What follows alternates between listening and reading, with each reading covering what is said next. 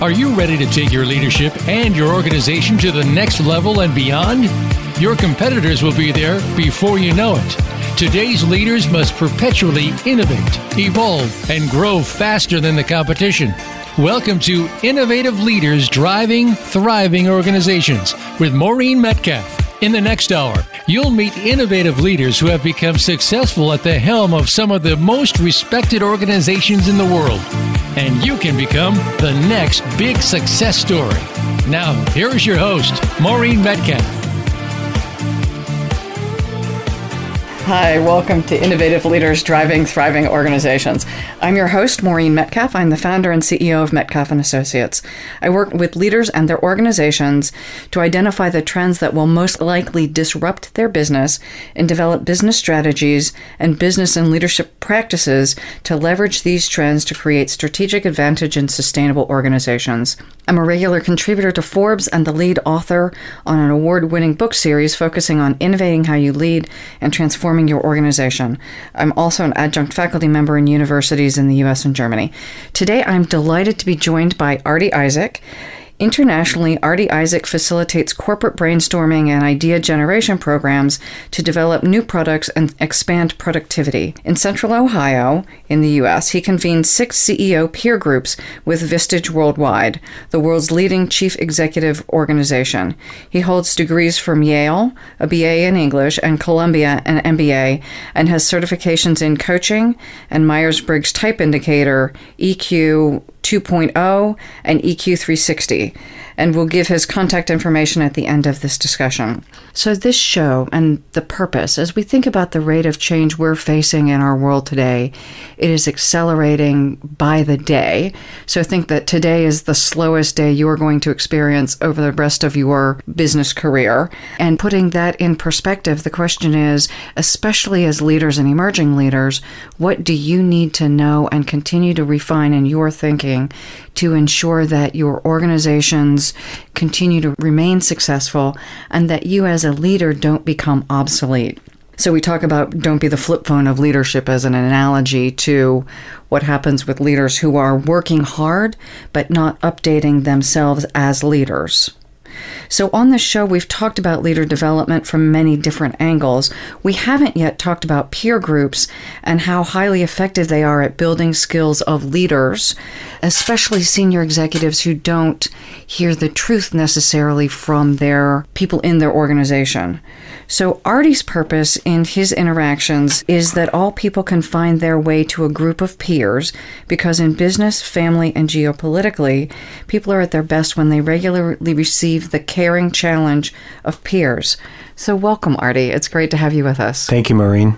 Is there anything else you want to tell us about yourself before we jump into the idea of peer leadership? Well, I heard your opening comments, and the first thing I want to say is that the idea that we're accelerating faster and faster every day when you said that, and I, I don't doubt that is a way to describe what's going on, but I had an almost physical reaction to it.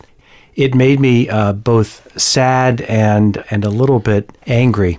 I'm going the other direction. I'm I'm moving more slowly, and finding that to be probably the best way to react to a world that's already going so fast that it's not possible as individuals to speed up. So, anyone who wants to learn how to speed up might want to uh, fast forward through this interview?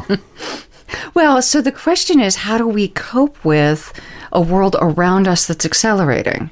And it'd be great if you would share how you are able to navigate slowing down as the world accelerates. Because I think a lot of people are facing the challenge of, I can't go any faster.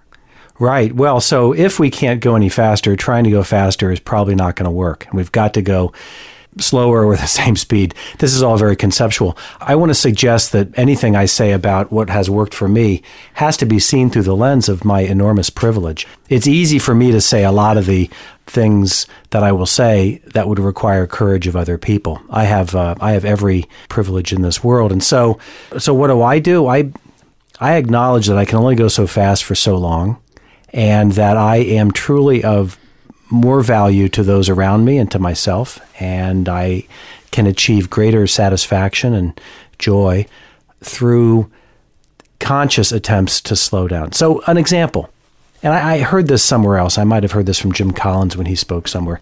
No, I heard it from Steve Anderson, a, a local coach here in town with, mm-hmm. eater, with Leadership Systems. He has a name, ILS. In- inter- ILS. Integrated Leadership Systems, right. So Steve Anderson was my first coach.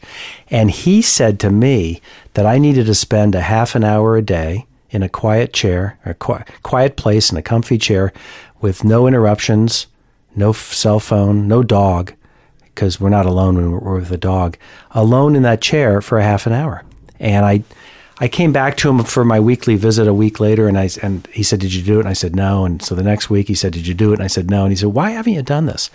And I said, uh, "I'm afraid that if I sit quietly with nobody else to interact with, not even a dog, I'm afraid there won't be anyone there." Hmm. And what he said was, I assure you there will be someone there. He laughed. I said, Well, how do you know? What's the proof? He said, well, You're here right now. He says that highly functional people spend a half an hour a day in quiet, in solitude, still. And I worry that we have everyone so cranked up on caffeine and dopamine that, that they'll never slow down enough to reflect on what they're doing. They'll be doing well what is not important to them. And I want to jump in at this point and say I'm a regular meditator. Oh, yeah, me too. So, and I live alone. My dog is often with me. Yeah. But often, at least once a day, I take quiet time. It's the only way I'm able to stay sane. And so that uh, as we talk about accelerating, you and I probably have a similar approach to step back, take a breath, and reflect quietly on what I aspire, what I what I want to release. Where am I going? How am I investing the precious moments I have in this life?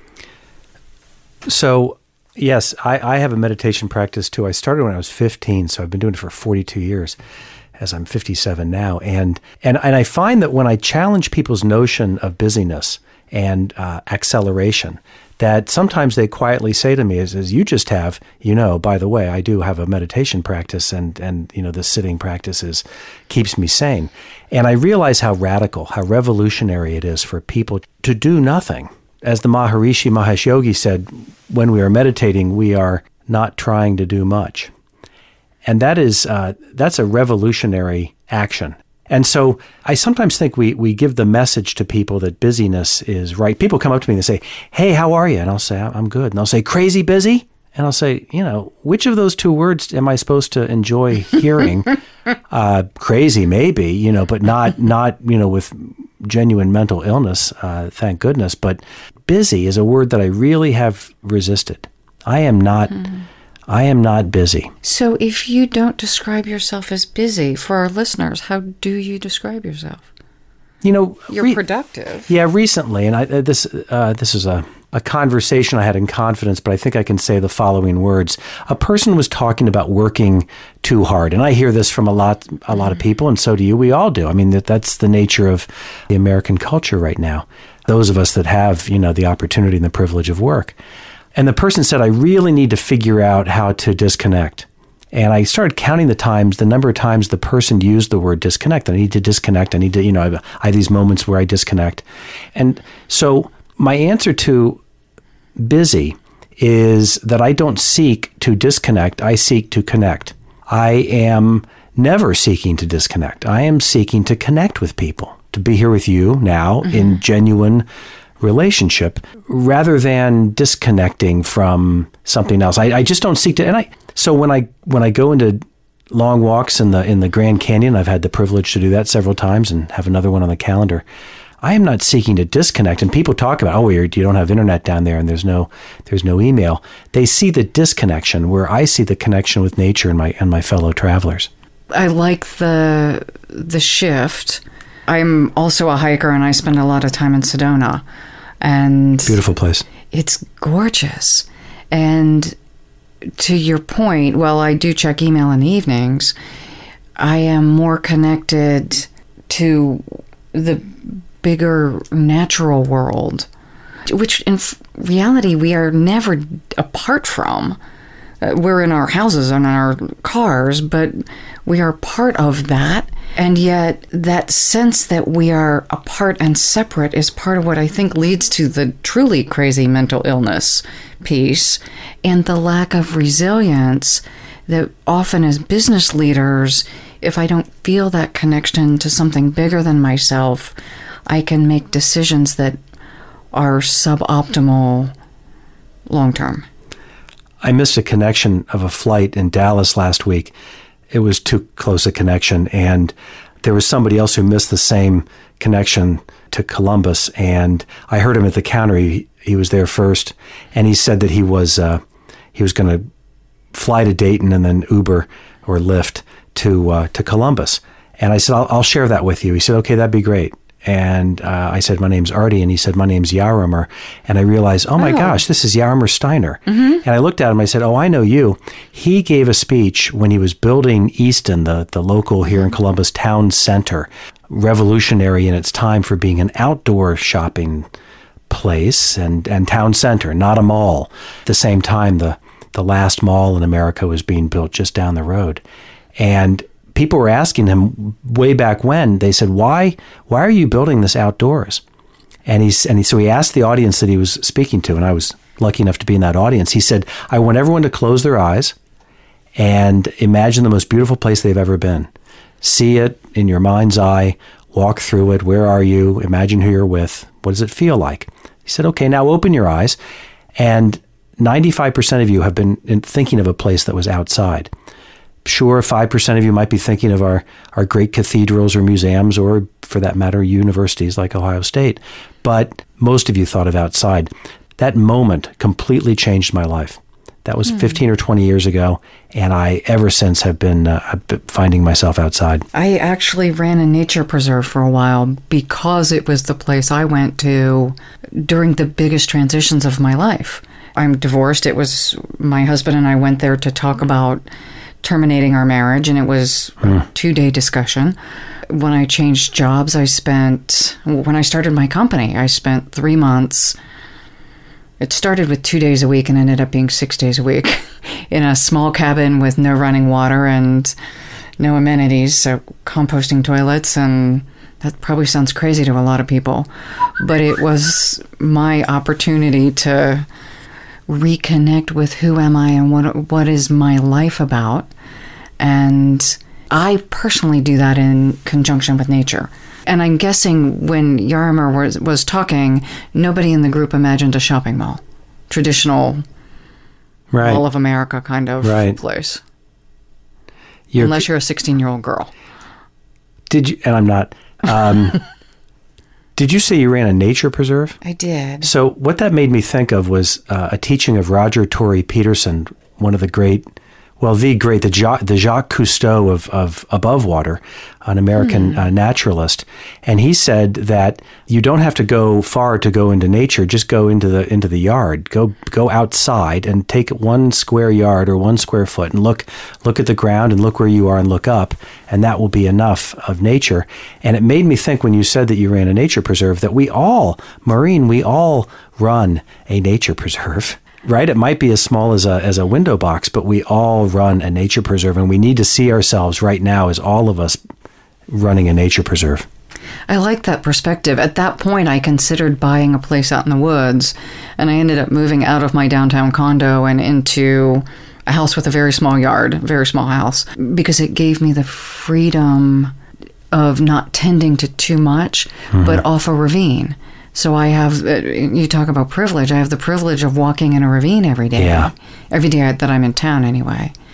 And it does allow me back to that how do I stay centered? How do I keep my focus when things around me are spinning?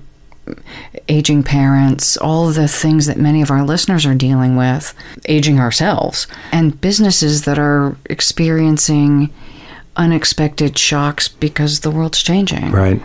And and so we get back to your theme of acceleration and what to do about it. Well, and what I hear from you, and I realize we're not talking about peer groups, but this is Isn't that funny? I think it's a really important conversation. Those of us who are coaching others, advising others, uh, running peer groups, how do we manage in this kind of time. And often we're talking to others about their experience, we're not sharing ours because us we're often as coaches and consultants expected to be present for other people and present to their experience when which can at least for me often means I don't talk about what I'm doing. So I I've been brought up in my coaching education through the Gestalt practice, uh, the Gestalt Center of Cleveland. Nothing says Gestalt like Cleveland. and and I find that, that I do reveal much about myself. I don't want to make it about me, but I do want to make it about us. I don't want to presume that my experience in, in chatting with my coaching client is irrelevant to what's going on for the coaching client. You know, if I feel something or a thought occurs to me. So I have the uh, the attribute of low impulse control, which I think we're experiencing now, and I I find that that's people come to me, I think, for two reasons. One, they want low impulse control. They want me to simply say what is on my mind or my heart. But they also want me to be at least tied for most adult in the room. I don't think they want to show up and find me in that frenetic busyness. Mm. And I would say similar of mine. I share some, but I try to make it not about me. And I have also learned from my being the person getting coaching that it was helpful to know my coach wasn't perfect. Because otherwise, I'm performing, not getting coaching. In my best coaching uh, sessions, I will save the last 10 or 15 minutes of a 90 or 90 minute or two hour session and ask the, the coaching client to coach me. I always like to turn the tables. I want them mm-hmm. to learn the skills of a coach. I want them, and, and so I will talk to them on the meta level about how they're coaching me, sticking to questions and wonderment and not setting the agenda or giving too much advice. But I, I find that I get coached by everybody by simply asking for it. I love that. I get coached, but I'm not sure I always ask for it. Um. that sounds like assault. I'm sorry to sorry to say. Hopefully not. So on that note, we're going to go on break. We'll be right back with Artie Isaacs, Maureen Metcalf, talking about peer coaching and having a genuine discussion about who we are and how we are navigating the pace of life right now.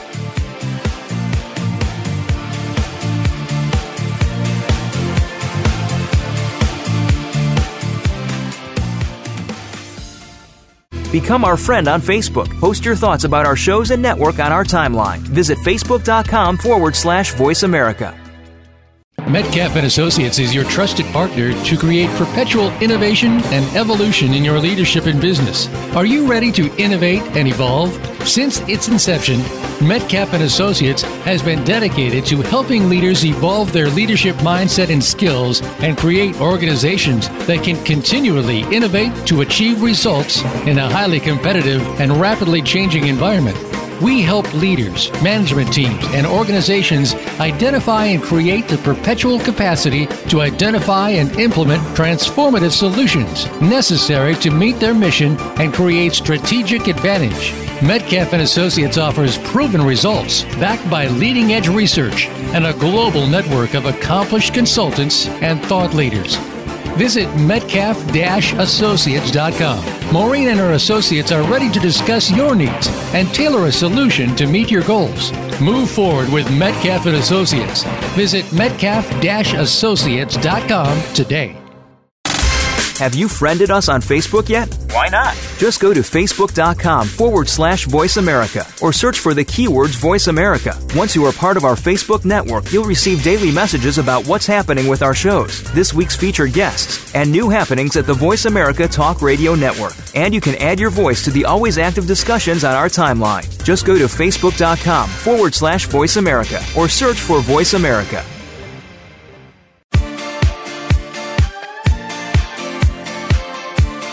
You are listening to Innovative Leaders Driving Thriving Organizations. To reach Maureen Metcalf or her guest today, please call 1 866 472 5790. That's 1 866 472 5790. Or send an email to info at metcalf associates.com. Now, back to this week's program. Welcome back. You're joining Maureen Metcalf and Artie Isaac And we're going to shift gears and talk now about peer leadership development. So, Artie, you could do a lot of things in the world, and you have. Why are you now doing work with these six CEO groups? Right now, I'm doing it because I love it. I think it's an honor, and it's it's a constant surprise and delight to watch highly ambitious, thoughtful, intelligent, caring, increasingly enlightened employers challenge each other's blind spots and and assumptions. It's amazing to watch these people sit in a room together and take off their mask and say here's here's what I don't know. The reason I did it originally is uh, I was once in a peer group when I when I had a company, and it, uh, it's a little melodramatic to say it saved my life, but it certainly centered me at a time when when I, my life was changing dramatically, and it was enormously helpful. I was running that peer group at the time as a volunteer, and when I sold my company in 2008, I found that this organization, Vistage, thought that I might be good at leading peer groups, and so they invited me to do so. That's how I got into it. But the reason I do it right now is it's a wonderful way to spend the day. It's almost uh, transcendent to allow myself to bring the thing the person most wants, what the group most wants. What they most want from me right now is my wonderment. What is confusing?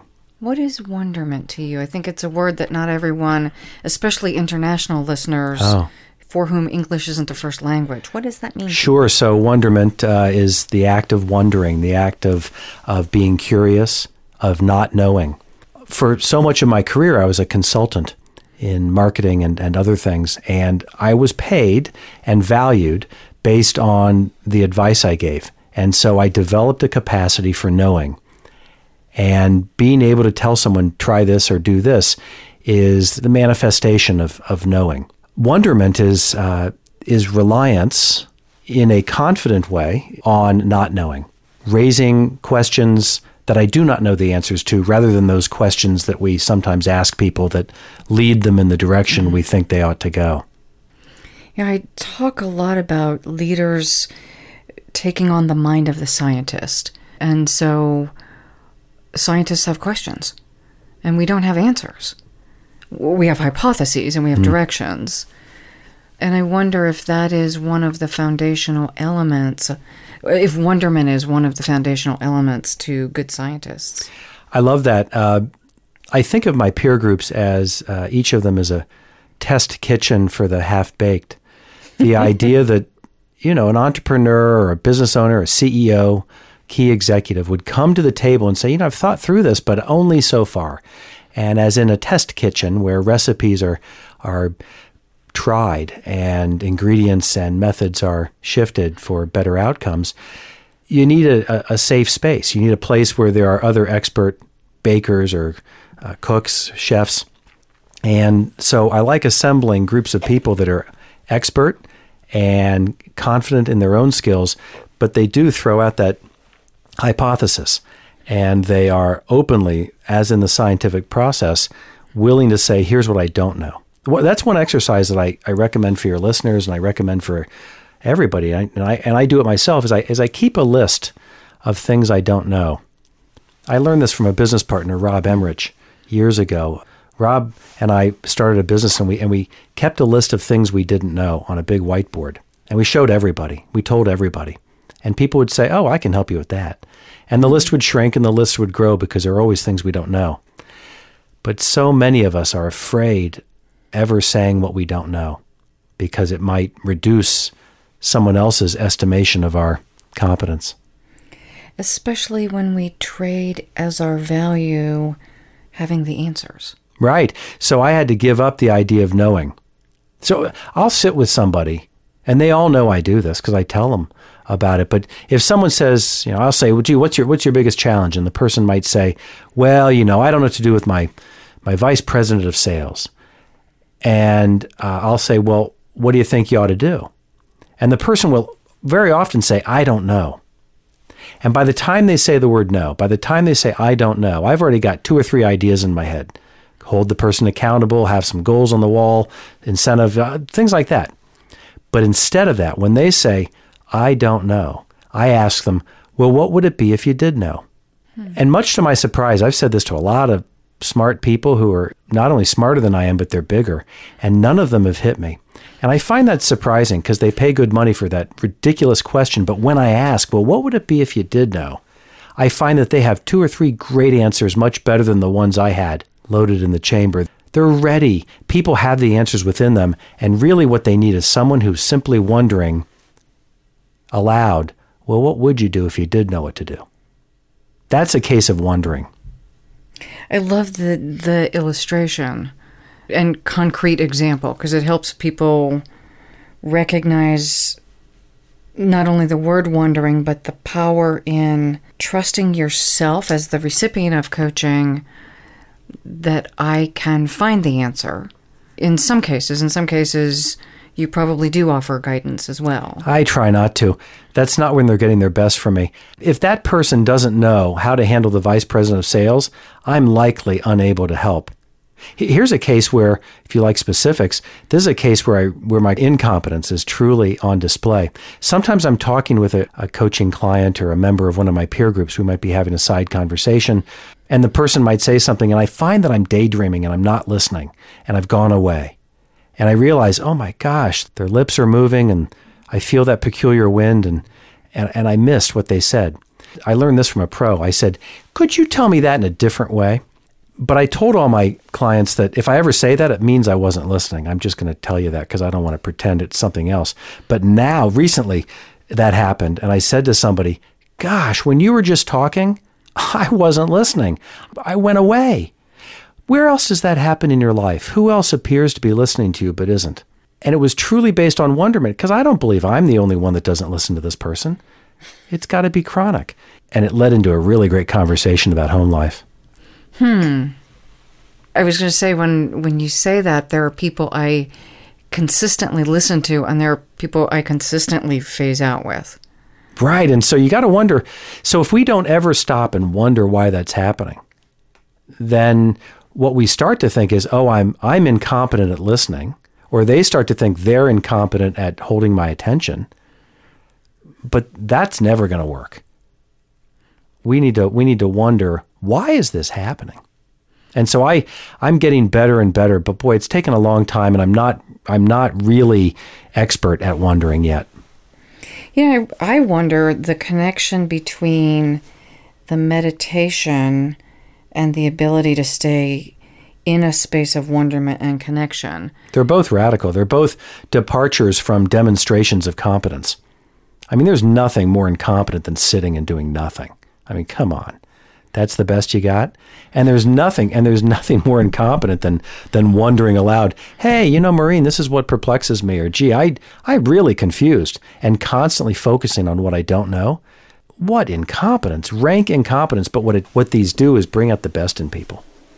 So it's worth it, and it's fun, and it's really easy. There's no preparation. I need to do more of this and less of what I'm doing, probably. Hmm. So, what have you seen that is most effective in these groups, and why? So, in these peer groups, there are a dozen to 18 people who get together for the better part of a day. And they call this a day on their business or on their life rather than in it. It's on the calendar. They know they're going to get it to the meta level. They're going to get above mm-hmm. their lives and, and look at it. What works best? I'm not big on preparation. I think it's fine if they just show up with an open mind and the ability to shut out the outside noise. What works best is caring engagement, the willingness to speak up. We have a rule that silence equals acceptance. So if someone says something that you don't agree with and you don't say anything, it was your vote of confidence in what you just heard. Now, this is not mm-hmm. completely fair to the introverts who like to process a little bit, but but we know that there's no time deadline either. They can come back later. Mm-hmm. What works well? My role modeling, vulnerability works well. People need to see that I'm not kidding when I say we're going to put our biggest confusions on the table or our biggest ambitions or our biggest opportunities and challenges. If our listeners today can imagine that life is a spectrum of events from the really great on one side to the really bad on the other side. Now, in the middle is a lot of middle stuff. A lot of the experiences we have are in the middle. And those are the things we can talk about with anybody. We can talk about it to our beloved or to our trusted advisors or the people we work with. our friends. But on the far right side, in the way I draw it, is the 5% best stuff of life. And on the far left side, the way I draw it, is the 5% worst stuff happening right now. That's what I like our groups to talk about. I don't like them to talk about the middle stuff. They took a nice hike in the Grand Canyon or Sedona. That's great. But you know what? Let's save that for the lunch hour. Let's focus on the top 5%, bottom 5%. If I can get people to feel they can do that, then we have really deep conversations. I've, I've become completely unable to have small talk. You and I share that quality. Probably I'm no fun at a party. Probably. So when someone brings up the worst, the most challenging, Yes. which is also in many cases the biggest growth and development opportunity, Right. what does that look like in the group? How does the group navigate through? Because many people are uncomfortable exploring heartbreak or Right. loss of a family member or And this stuff happens. conditions. All this stuff happens. I mean, people show up thinking they've joined a business peer group and they find out that it's a leadership peer group. And, and, and what stops a leader in his or her tracks at any point uh, can be can be anything. Well, one thing is we, we try not to judge, we try not to assess, we try not to leap to solutions. And so we spend a good long time just asking open ended questions, truly questions of wonderment, not questions that are really masking suggestions, not questions that are who, what, when, and, you know, not the journalist's question. We're, we're asking questions that are truly born in not knowing. We spend a good long time doing that. We also are respecting the other person's situation and challenge. Here's an example. Sometimes I call it when the strong person goes silent. You'll be sitting at the table and a person will be describing a challenge, and mid sentence, mid breath, that person goes silent. And you might glance down the table to take a look and see what happened. And the person is there and they're staring off into space and they're they're transcending the moment's conversation. Something's happened, some sort of aha. It might be emotion, it might be thought. We don't know. Maybe there's tears. Maybe not. What I've trained the groups to do, or frankly to not do, is not to rescue the person, not to say they're there, not to offer Kleenex, not to say you can do it, or, you know, I'm with you. They sit in, in respectful silence. And this is a hard thing for people to learn because our intention is to is to help people and to rescue them because well, frankly, we don't care to rescue them. We're rescuing ourselves from what seems like an awkwardness in the room.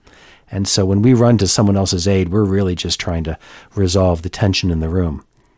But in that moment, we are in what Wilfred Bion in the early 20th century called work mode. Non work mode is where we puncture that moment with there, there. And so we'll sit quietly and we will know that that person may be having an experience that they can't have anywhere else. And this may, in fact, be the only place in this person's life where they can experience a true moment of self awareness or emotion. So it's different than polite society. You know, as you describe it, I do this in my graduate classes, and the one that just ended, we had a person who was diagnosed with a serious heart condition. Hmm. And we had we did have tears in the class, and Right. we had people in this group happen to be probably more uniquely than some in a position of, of being more open. And one shared a, um, some issues with addiction. It was beautiful to experience them sharing it with the bigger group. Most of them will share that stuff with me, but they don't always share it with the group. And in the final presentation, the gentleman with the heart condition shared, you know, not only the reporting of I had a, an appointment, but then very tearfully just said, I'm scared. Right. You know, I thought I was young and healthy and had a very long life ahead of me, and now I may not.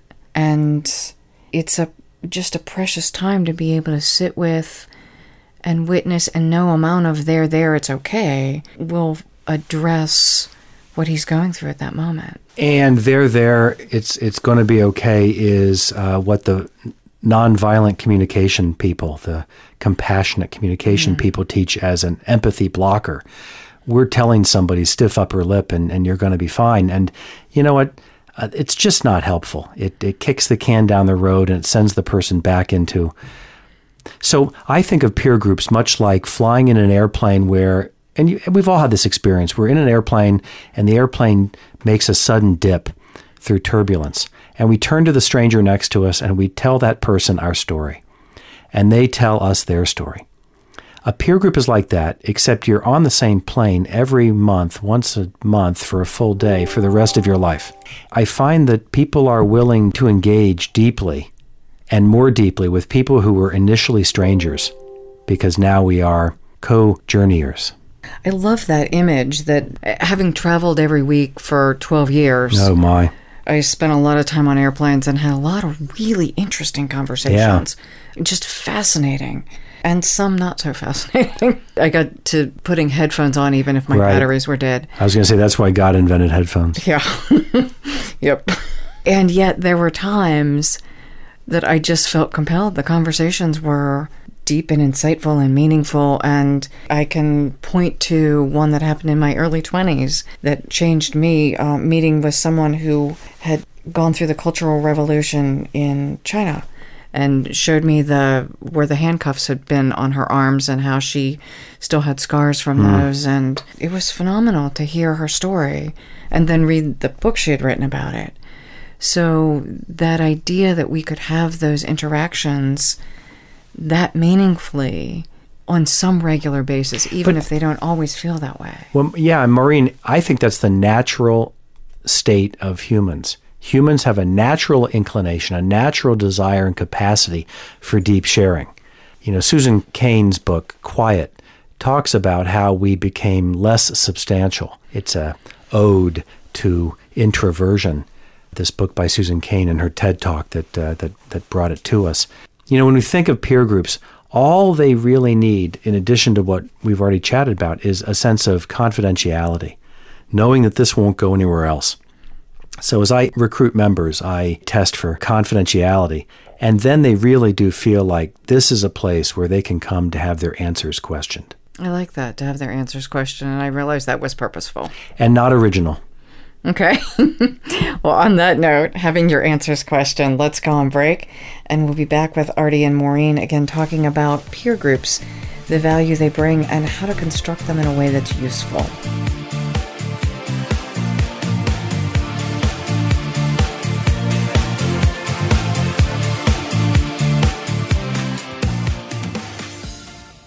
Become our friend on Facebook. Post your thoughts about our shows and network on our timeline. Visit facebook.com forward slash voice America. Metcalf and Associates is your trusted partner to create perpetual innovation and evolution in your leadership and business. Are you ready to innovate and evolve? Since its inception, Metcalf and Associates has been dedicated to helping leaders evolve their leadership mindset and skills and create organizations that can continually innovate to achieve results in a highly competitive and rapidly changing environment. We help leaders, management teams, and organizations identify and create the perpetual capacity to identify and implement transformative solutions necessary to meet their mission and create strategic advantage. Metcalf and Associates offers proven results backed by leading edge research and a global network of accomplished consultants and thought leaders. Visit metcalf-associates.com. Maureen and her associates are ready to discuss your needs and tailor a solution to meet your goals. Move forward with Metcalf and Associates. Visit metcalf-associates.com today. Have you friended us on Facebook yet? Why not? Just go to facebook.com forward slash voice America or search for the keywords voice America. Once you are part of our Facebook network, you'll receive daily messages about what's happening with our shows, this week's featured guests, and new happenings at the Voice America Talk Radio Network. And you can add your voice to the always active discussions on our timeline. Just go to facebook.com forward slash voice America or search for Voice America.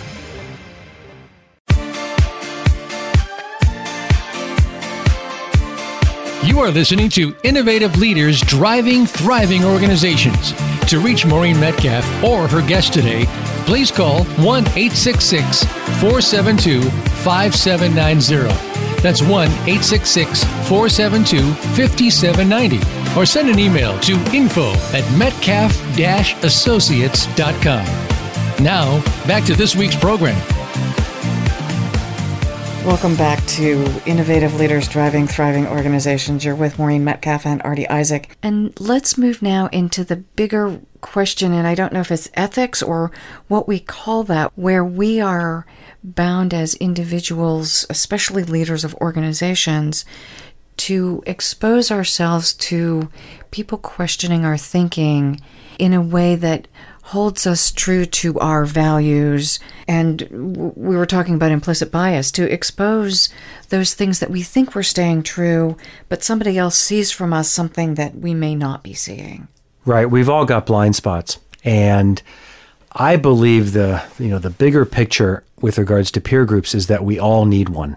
Everybody needs a peer group, whether it's one I'm leading or not. Is you know that's immaterial. What we need is to be once in a while among our peers. If we are writers of children's literature, we need a, a group of people to review our manuscripts and say, here's what I'm seeing. Is this what you were intending? Or what I just see this choice here.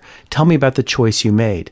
This has geopolitical implications. Any presidential administration, not solely the current presidential administration, can be faulted for placing into a cocoon the leader. The leader ends up in a bubble very quickly uh, just because of security concerns, but they end up being quarantined. And, and I'm just going to say this that people that are not challenged and questioned by others who they consider to be their peers end up either as creative geniuses or as despots and dictators. I, for one, am not headed for creative genius or despot dictator. And it's because I've got people who question me all the time. Tell me about that choice you just made. Was that your intention? You and I have constructed similar lives in that way. I joke that I, I want to hear you're brilliant and everything you do is perfect. But with the people I choose, they're not going to say that. They are going to point out the flaws in my thinking or what I've missed. And that makes my life richer. And it certainly makes me more effective. It is what I've constructed. It'd still be nice to hear occasionally I'm perfect, but oh, you're not real. You're nearly perfect. Yeah, thank you. you may be the only person in my life that says yeah, that. I, but to your point of, of the importance of, especially for leaders who hold the fate of the families who who seek their livelihood from their organizations, right, to be untrue, even if accidental, that's a big responsibility, and to not seek wise counsel, not counsel from everyone, but wise counsel. That's funny. Uh, you choose the word wise. I had lunch with someone today, and, and we were asking about asking each other, you know, well, what is wisdom? What is it? And and his answer, it was great. He said it's when your gut is uh, eighty uh, percent right, and he he was funny about that because he he wasn't sure that he was yet at fifty percent. yeah, you know, for me, so if so if someone wants me to be wise, I will go to wondering because I believe that you know the the vision of the guru on the mountain who simply asks you in return, well, what is the meaning of life? And why did you climb up here? Uh, and what did you think I was going to say? And how would my answer change your opinion? And uh, if you had the answer, you know, what would you do then? I, I, genuinely believe that questions are more powerful than answers. When I said wisdom and those who have it, I immediately had the reaction to that doesn't mean the smartest person in the room. No, no, you, you only need one smartest person in the room the rest really have to be actively wondering. That's part of what happens in a peer group too. Is not only we've been talking about the person who gets his or her answers questioned, but everyone else is playing the game at the same time. Mm-hmm. They're trying to figure out how not to know the answer to that person's question and to stay in an a- a- open sense of wonderment. Because any one person's challenge, any one person's opportunity, it's not universal, but we all share a slice of each other's challenges and opportunities. I was just thinking of my experience being in groups. I just finished a, another master's program. Congratulations. And, thank you.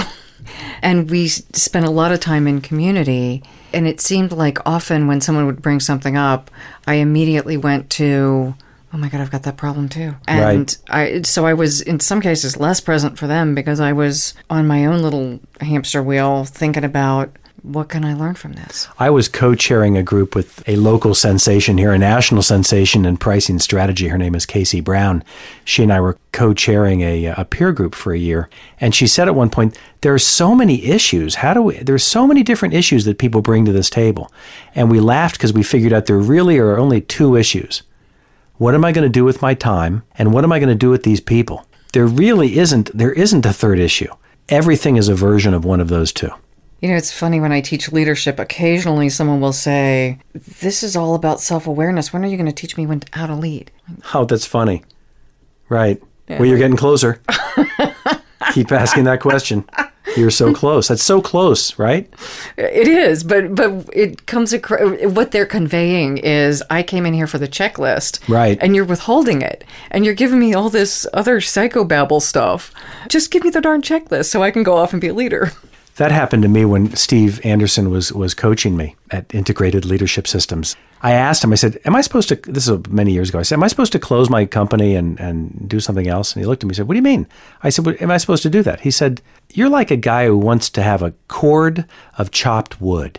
Right, a big stack of chopped wood, and you want me to tell you what it looks like and, and how it how it is stacked, because you want a cord of chopped wood. He said, I can't tell you that. He said, all I can help you do is fall in love with the chopping. And I really like that. And so you're, you're a person who really wants to figure out, you know, what does leadership look like? I'm bored with self awareness. All right, I'm too self aware now. What do I do for leadership? They, all they can do is fall in love with the chopping, getting there, because nobody ever gets there. Well, and the humans that they're leading. When we fall in love with the humans that we're leading, Right. Even though they're messy and complicated and frustrating, that's a big part of the journey for me. Yeah, great leaders come to leadership reluctantly. And those that do not come to it reluctantly are, I I have trouble trusting them. Many of us are looking for the back door out. Right, right. Because we don't feel loved by that leader. No, I was thinking as leaders, we're looking for the door out. Oh, right. hard. Well, it's hard if the model of leadership is knowing. If the model of leadership is not knowing, as long as we can subvert our egos, which is not easy, as long as we can subvert our massive ego, then uh, then there's an opportunity. Leadership is a stance. It's not a series of methods. It's not a, an algorithm. It's the way we stand in this world. I like that. So, as we're coming closer to the end, describe your stance. Well, it's light. Physically, people see me sometimes standing on one leg. I'm not trained in yoga. I think I'm closer to the bird family. I'm trying to be light in the room. My stance is grounded in the present moment, best I can. I don't claim to be a Buddhist, but I do claim to be an improviser, improvisational actor of some sort. My stance is, is grounded in language. I believe that the words people use are the words they've chosen to the best of their ability, and I want to find out a little more about how they got chosen. My stance is in caring and compassion. I'm standing beside the people I'm working with, not not in front of them. For me, when I say leadership is hard, that's part of what's hard. As I care and people are going through massive challenges, it's difficult to stay present to everything that is happening when people are struggling. And yet, that's required. For them to truly bring their best, I need to be present and see their best when they don't. Hmm, right. It's easy when someone stumbles for each of us. I, I look in the mirror and I see everything I've done wrong. So having someone who sees everything I've done right and yet can acknowledge that I'm struggling, not not the delusional you're fabulous, but the I see the possibilities, the real grounded possibilities even though you don't see them in yourself today. I don't know that I'm that generous. I, I was taught at the Gestalt Institute that one of my most common resistances is confluence. I conflue with the other person. I believe their story. And so I, I try very hard to doubt, but to doubt gently and hmm. respectfully, but really very clearly that I'm not hearing the full story. I like that. Probably if you put you and I together, we would be almost perfect. Right, right. That's We'd have a full coach. Okay, so on that note, how how do how would someone find you or your groups if they want to learn more about your work? Oh, that'd be great. So Artie Isaac, A R T I E I S A A C. That's one S, two A's dot com. And I think I just bought a bunch of URLs. Like one is uh, questionableapproach.com because I think my approach is questionable. Wonderful. So, at a minimum, artieisaac.com. Or questionableapproach.com. Okay, so that is up and running now? I think so. Okay, just checking before we steer people there. I'm wondering. and I am Maureen Metcalf. You can find me either email at info at metcalf-associates.com or on Facebook, Innovative Leaders Driving Thriving Organizations. I would love to hear your feedback for Artie or myself. At the end of each show, I ask people to think of one thing that you've learned during this discussion and experiment with it. So, that idea, the mind of the scientist, what questions will you ask yourself and what questions will you ask others instead of having answers? I would love to hear if you try this, how does that work for you? Or the, the idea of meditation. What would it be like to sit for 30 minutes by yourself, even without a dog? So, a key thought that I got from, from this, Maureen, is that connection between wonderment as a helpful competence and meditation. Two big parts of my life you brought together for me, and I'm, I'm really grateful. Thank you. Mm, thank you, Artie. And we look forward to hearing from you, our listeners. Have a nice week, and we'll talk to you next week.